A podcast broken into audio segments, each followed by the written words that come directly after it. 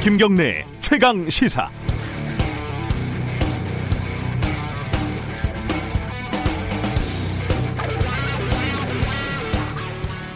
기자들이 취재하고 보도를 하다가 갑자기 정치권에 뛰어드는 경우를 보면 일단은 한심하다 이런 생각이 드는 게 어쩔 수가 없습니다. 기자라는 직업 윤리라는 게 그렇게 가벼운 것인가 이런 회의가 드는 거죠.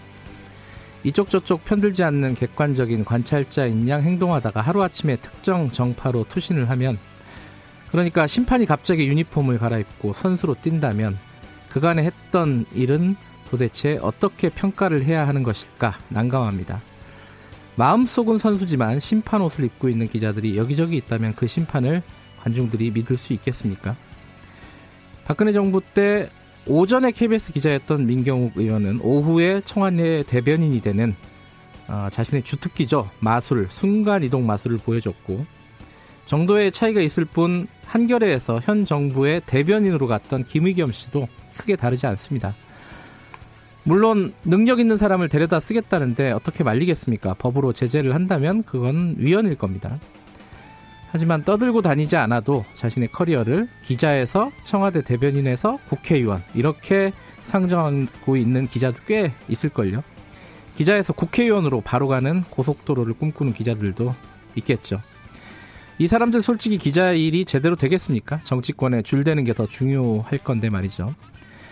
어, 최근에 3명의 판사가 총선을 앞두고 줄줄이 사표를 내서 논란입니다. 선거에 나갈 가능성이 높습니다. 브렉시트가 아니라 일렉시트라고 부를 수도 있을 것 같습니다. 판사 일렉시트는 어떻게 봐야 될까요? 최소한 적어도 최소한의 유예 기간이라도 둬야 하는 건 아닐까요? 제가 사고가 유연하지 못하고 경직돼서 이런 생각을 하는 건지 모르겠습니다. 그런데 여기서 한 가지 미스터리는요. 그렇게 많았던 검사, 경찰, 일렉시트는 왜 논란이 되지 않는 걸까요? 알다가도 모를 일입니다. 1월 16일 목요일 김경래 최강 시사 시작합니다.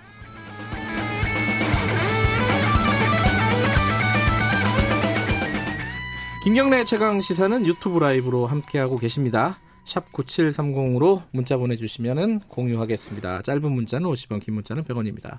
스마트폰 콩 이용하시면 무료로 참여하실 수 있습니다. 자, 오늘 목요일 주요 뉴스 브리핑부터 시작하겠습니다. 고발 뉴스 민동기 기자 나와있습니다. 안녕하세요. 안녕하십니까. 어, 국방부 시계가 아니라 총선 시계가 째깍째깍 바쁘게 돌아가고 있습니다. 이제 90일 남았는데요. 딱 90일이요? 네. 예. 오늘부터 국회의원과 지방의원의 의정활동 보고회 그리고 후보자와 관련 있는 출판 기념회 개최가 금지가 됩니다. 네. 공무원 등 입후보 제한직에 있는 사람이 지역구 국회의원 선거에 출마하려면 오늘까지 사직을 해야 됩니다. 그리고 더불어민주당과 자유한국당이 어제 국회에서 총선 1호 공약을 각각 발표를 했는데요. 민주당은 무선 인터넷 설치인 공공 와이파이를 전국에 구축을 해서 가계통신비를 절감하겠다 이런 계획을 내놓았고요. 어, 이해찬 대표가 랩을 하면서 소개를 하는 자유한국당은 재정 건전화법 추진, 뭐 탈원전 정책 폐기와 같은 공약을 발표했는데 네. 원래 한국당은 공수처 폐지를 먼저 발표를 했거든요. 근데 어제 발표한 공약이 1호라고 했습니다.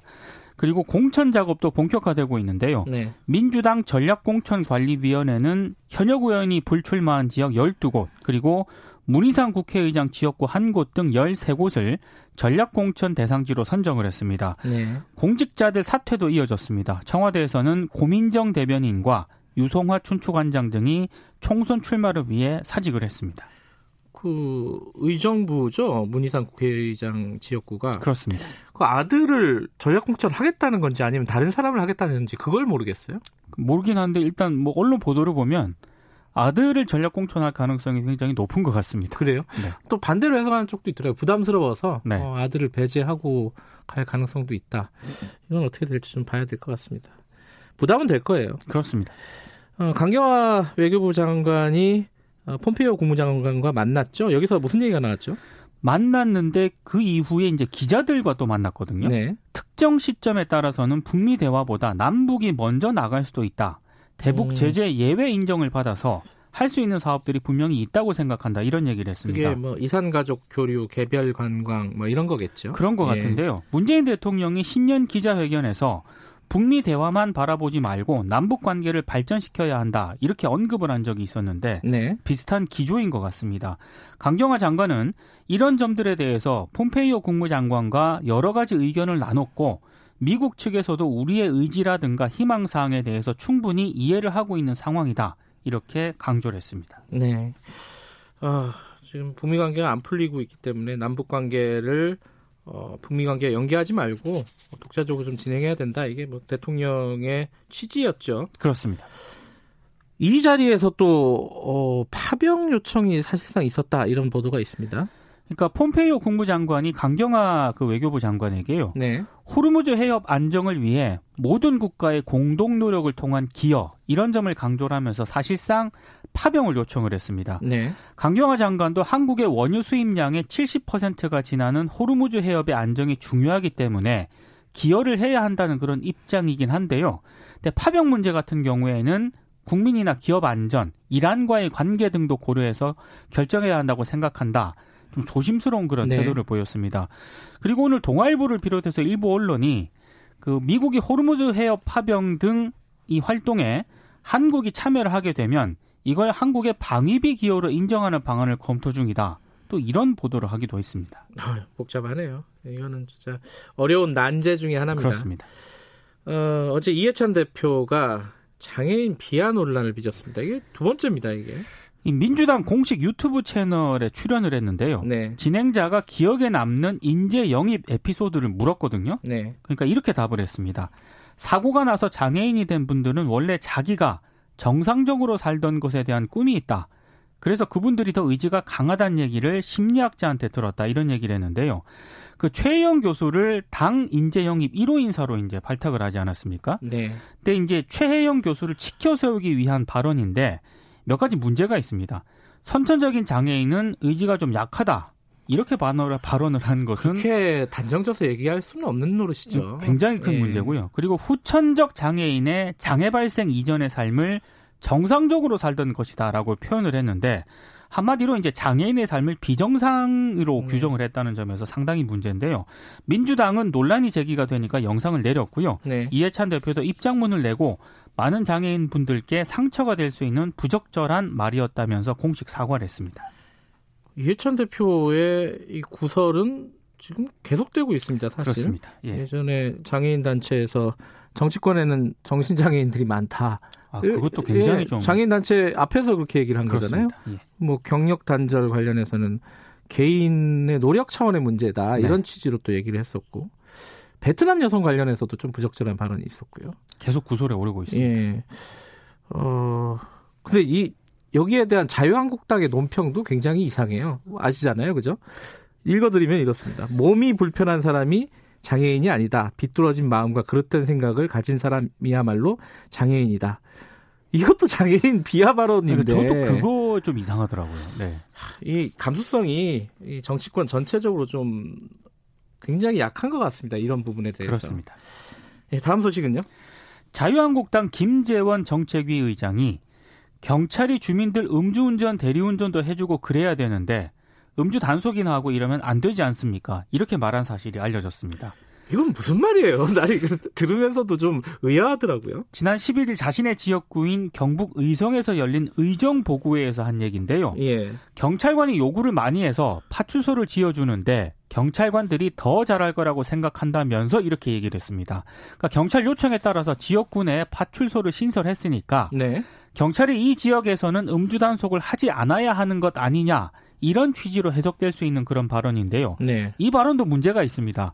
음주운전을 좀 두둔한 것처럼 비춰질 여지가 있고요. 예. 또 하나는 지역 경찰 민원을 수용했다는 점을 언급을 하면서 으흠. 경찰의 단속 자제를 좀 압박한 것 아니냐라고 해석이 될 수도 있습니다. 네. 아, 특히 이제 김재원 의장 같은 경우에는 국회 예결위원장이던 지난해 8월 추가 경정 예산 심사가 한창인데 술을 마신 채 국회에 나타나서 이게 음주... 좀 관련 있는 얘기는 아니지만 좀 연결되는 느낌이 있네요. 그래서 더 예. 논란을 빚고 있는데요. 예. 해명도 제가 보기에 좀 이해가 안 가는데 김재원 의장은 농촌에는 대리운전 업체가 없기 때문에 경찰이 주민을 태워주는 경우가 많다.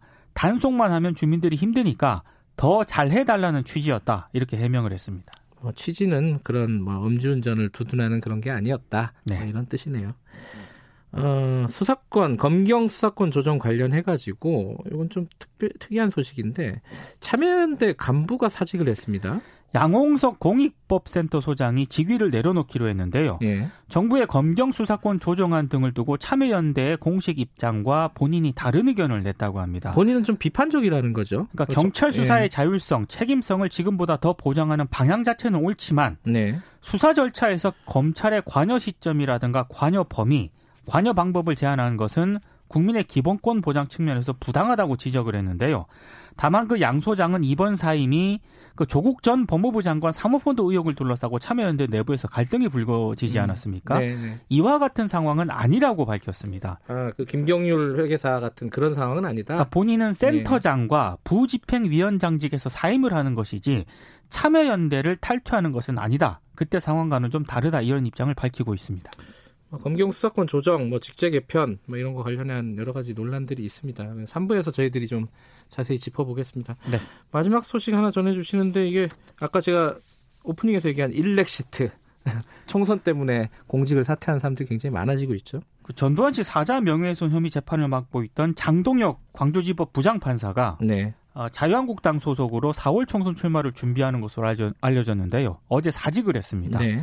그리고 최기상 서울 북부지법 부장판사도 정치권 영입 제한을 이유로 지난 13일 사직을 했고요. 네. 일제 강점기 강제징용 피해자들이 낸 소송 상고심 판결이 고의로 지연되고 있다는 내용을 폭로한 이수진 수원지법 부장판사 역시 지난 7일 총선 출마를 이유로 사직을 했거든요. 네. 현직 판사에 잇따른 정치권 행을 위한 사직 굉장히 비판적인 목소리가 많이 나오고 있습니다. 어, 경찰 쪽에서는 황운하 어, 지금 인재개발 원장이죠. 네. 어, 명예퇴직은 조직에서 불허를 했고 그렇습니다. 사직서를 냈습니다. 총선에 나오겠다고 네. 입장을 밝혔죠. 이것도 여러 가지 말들이 나오고 있습니다. 자 여기까지 듣겠습니다. 고맙습니다. 고맙습니다. 고발뉴스 민동기 기자였습니다. 김경래 최강 시사 듣고 계신 지금 시각은 7시 37분입니다.